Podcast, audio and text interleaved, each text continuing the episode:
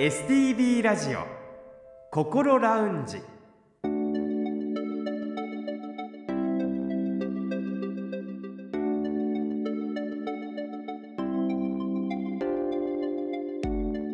おはようございます。北本孝夫です。土曜日朝5時45分になりました。この時間はあなたの心にそっと寄り添う心ラウンジをお送りします。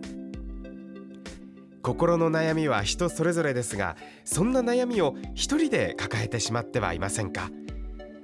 この番組ではそんなあなたのために未来に向かって前向きな一歩を踏み出せるような情報を時間の限りお届けしてまいります。この後6時までぜひ心ラウンジにお付き合いください。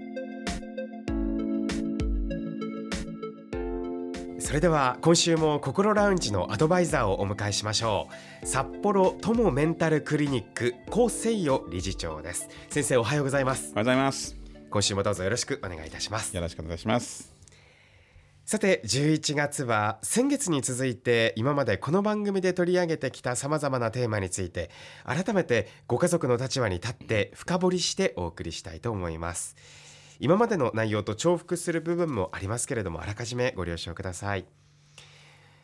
さて今週は不安障害の方をサポートするご家族へのアドバイスを伺ってまいります。まずは先生不安障害についてご説明をお願いします。そうですね。あの不安障害という前にですね不安というのがですね必要なものであることをご説明したいと思います。はい、というのは不安ということはですね危険を、えー、予知してそれを取り除くために避けて通るためにあるものであってですね例えば危ないところ行ったら落ちるんじゃないかと思ってですね危ないところに近づかないとかこういうのは非常に重要なのでそういう意味でですね不安が必要なんですよ。しかし不安障害って何かというのは過剰な不安過剰な心配なんですよね。外出する時にですね鍵かけてドアノブ1回回すあ鍵かけたなこれ OK ですけれどもこれ100回回したらやっぱりしんどくなりますよねこれ過剰な不安の典型的な例ですけれどもそしてその過剰な不安によって日常生活がうまく送れなくなってしまう方が結構多いです。その場合はですねやはり病気と診断されてこれが不安障害ですね。はいもしご家族の中にそういう傾向が見られる場合他のご家族はどのように対応すればいいんでしょうか？そうですね。不安障害というのは今分かる限りはですね大体こう遺伝子で決められてるって言われていますね。要するにご本人の努力不足とかあるいは育てられ方とかほぼ関係なく脳の中のある部分の問題によってですねいずれは発症すると言われていますよね。だからそういう意味ですね。もしご家族さんの中にですね不安障害の方がいらっしゃったらこれは病気であってちゃんと治しましょうというスタンスで臨んでいただきたいなと思いますね。うん、えー、よくないのはですねそう思っていただきたくないのはですねやはり気持ちを切り替えましょう。頑張って気持ちの持ちようで治りましょう。あなたは弱い人間だからそういうふうな病気になってしまうんだよそれはね本人にとってやっぱりしんどいと思いますよね。うん、あとは頼むから精神科だけ行かないでっていうようなことを言うご家族さんまだいらっしゃいます。それもねやはり本人にとって、えー、治したくても治すチャンスを失うことになるわけですからあんまりおっしゃっていただきたくないと思いますね。体の病気と同じように治療が必要だということをまずは知るということですよね。はい、そうですね、うんその上で何から始めていけばよろしいでしょうか？そうですね。あのー、今までの気分障害と同じようにまずねご本人の話をよく聞いてですねそしてそれが辛いということを共感してあげることですよね。しんどかったんだよねということですよね。でご本人がね一気に自分のしんどさを全部表現できるとは限らないわけですからぽつりぽつり出てくる時があります。はい、それを断片的に聞いても「えこれで不安なんの?」っていう気持ちにならないとは限らないですよね。その場合もですねまず聞いてあげることそこですぐさまご本人しんどい人の気持ちを否定するようなことは言わないでいただきたいと思います。例えば「そんなアホなことなんで考えんの?」って言うたりね、うん、こんなもん気にしなきゃいいやろ」って。それをね聞いたご本人はどうなるかっていうとあやっぱり私がいけないんだ、そんな気持ちになる私がダメなんだ。私が努力しないから。私は弱い人間だからこんなふうに不安になっちゃうんやなと。本人にしてみれば不安障害で苦しむかつ自分が否定されたということでまた苦しむ二重の苦しみになりますよね。やっぱり味方ですよということをしっかりと伝える。そうです、うん、これはね難しく言うとですねあの敵が、えー、病気であってそして周りが本人と同盟を組んで一緒に敵である病気と戦うべきです。それを治療同盟って言ってその治療同盟の中に、えー、周りの人が入ってかつ医療従事者が入るんです。どうしてもご家族だと先ほど先生の話にもありましたけれどもあの自分が悪かったんじゃないかとか、育て方がっていうそういうことはもうその治療同盟を組む上ではもうしっかりもう置いとかないといけないってことですよね。そうですね。それは違う話だと。そうですよね。うん、からご家族さんが本人の味方なんですよ。うんから一緒に病気と戦いましょうという関係になっていただきたいと思いますね。ご本人が落ち着いてきた場合、うん、次のステップとしてはどのようなことがありますか、うん、あの先ほど申しましたように不安を感じること自体は正常です。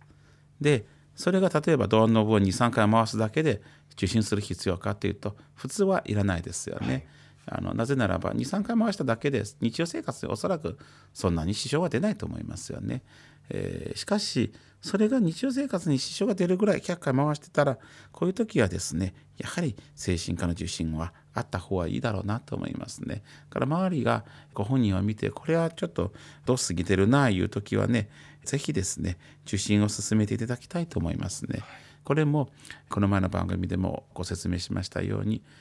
ご本人が精神科の受診に対して非常に不安になることが往々にあります。その時は一緒に行ってあげることによって本人はものすごくですね楽に感じるんですよ。うん、心細さがなくなるので可能であれば一緒に行っていただきたいなと思います。はい、でご本人がですね受診にあんまり積極的でない場合もありますけれどその時はですね病院を探すなり予約を取ってあげるなりして手伝った方がいいことも結構ありますね。あの精神科に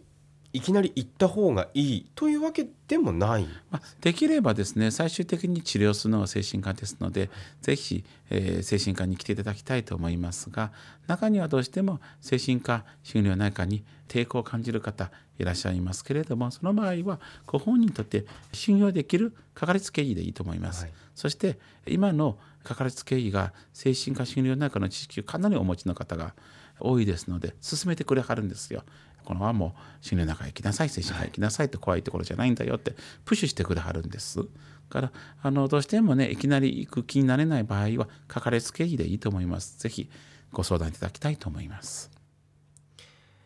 例えば不安障害の中でも強迫性障害の場合ご家族や身近な方にも自分と同じようにこの確認行為を強要するっていう場合もあるそうなんですけれどもそういった場合周りの方はどう対応したらいいんでしょうか？そうですね。あの強迫性障害の場合は一緒に確認すると本当に大丈夫だっていうことを一緒に見ましょうとかね。それも回数決めて100回やりましょうとかね。いう話はよくありますね。でこの場合はねまあこれも前の番組も言いましたけれどもあのしんどいことを伝えてくれたことをまず受け止めていただきたいんです。こんだけしんどいんだよ病気によってこんなことしないと気が済まなくなったんだああなた大変だねって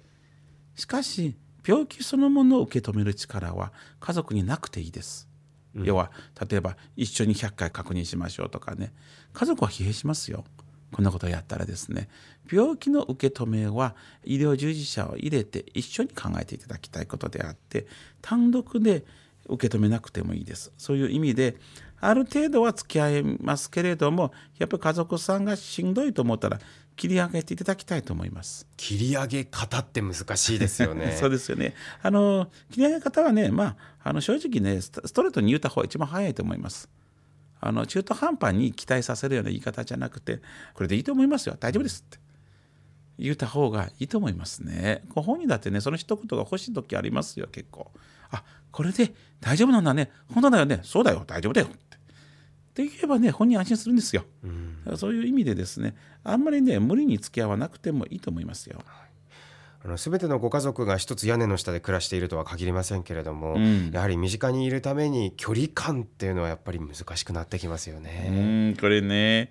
実は外来診察でねよく聞かれます。うん。特に皆さんよく今あの病名聞いたらすごい勉強なさるんですよね、はい。ホームページを読んだりですね。あの本を買ってきて読んだりして。で私たちは何をすべきかと。あるいは何をすべきじゃないかと。いろいろ聞いてくれはるんですけれども。ありがたいですよ。非常にありがたいです。こんだけ患者さんにとって味方になる方がいらっしゃるわけですからね。けど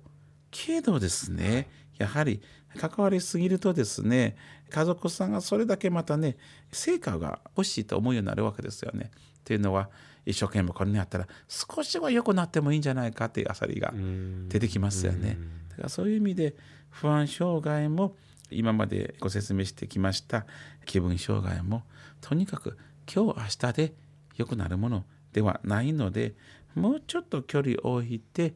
見守っていただきたいなと思いますね。それと、えーやはり病気であって家族の関わりで大きくもちろん家族の関わり非常に重要ですけどもしかし家族の関わりで全てが良くなる。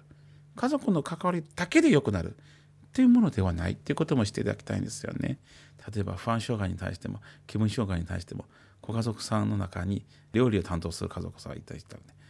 何を食べさせたらいいか。先生教えてて。いやーありがたいね。ここまで考えてくれてるんだ。とにかく何が何でも本人にとっていいことしてあげようと。いう気持ちがねひしひしと伝わってくるんですよ。ええでもね基本的には食べ物と関係ないです。何を食べさせてもあるいは何も食べさせなくても、えーそれで変わることではないのでからまあお医者さんからこうしてほしいということを守っていただければあとは自然体でいていただきたいなと思いますね。自分にできることは全てやってあげたいっていう気持ちはねすごくわかるんですけれども、うん。やはりそれがこううまく働かなくなる時もあると。そうです。でそれがねまたね失望に変わり家族さんを苦しめることになりかねないですからね。あの本当にこの番組で何度もお伝えしていますようにご家族だけで何とかしないようにするっていうのが大切ですね。そうですよ、あのどんな病気でもですねこの治療同盟に入るのはご本人だけではない。もちろんそして家族プラス本人でもないです。たくさんの人が入ってきます、えそれが医師だったり看護師だったり精神科の場合は精神保健福祉士だったりそれからいろんな地元の方々だったり職場の保健師さん産業医さんいろんな人が一致団結してやっとそれも少しずつ少しずつ明日は今日より良くなるとは限らない。来月は今月より少し良くなればそれでラッキー。目標としては来年の今頃は今年の今よりは良くなればいい。っていうようなスタンスで皆さんで臨んでいただきたいなと思います。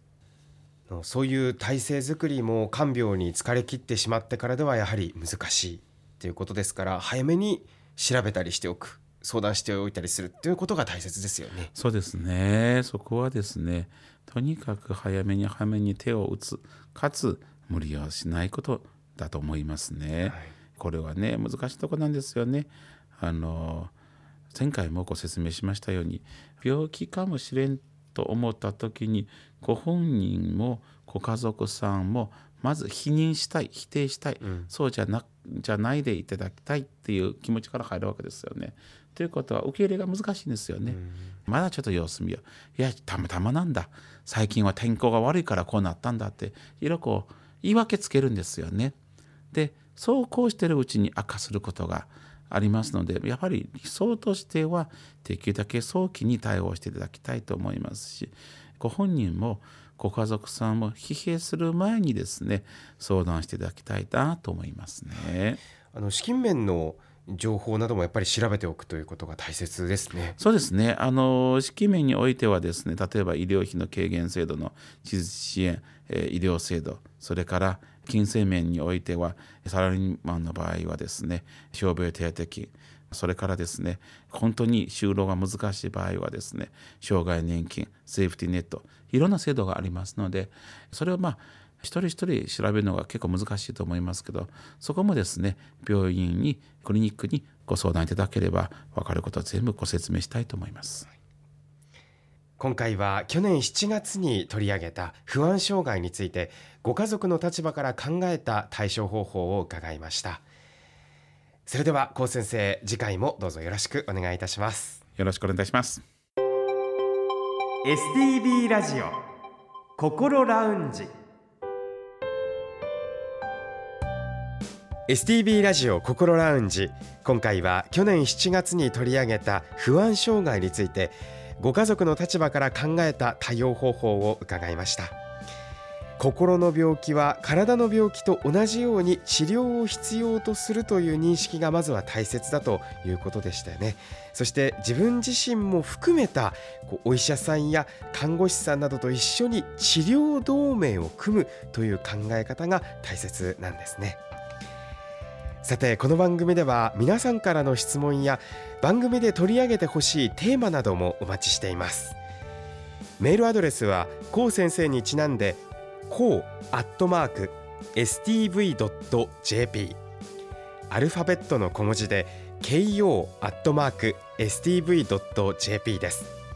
ファックスやお手紙については STB ラジオのホームページをご覧ください。そしてこの番組はこれまでの放送回をすべてポッドキャストで配信しています。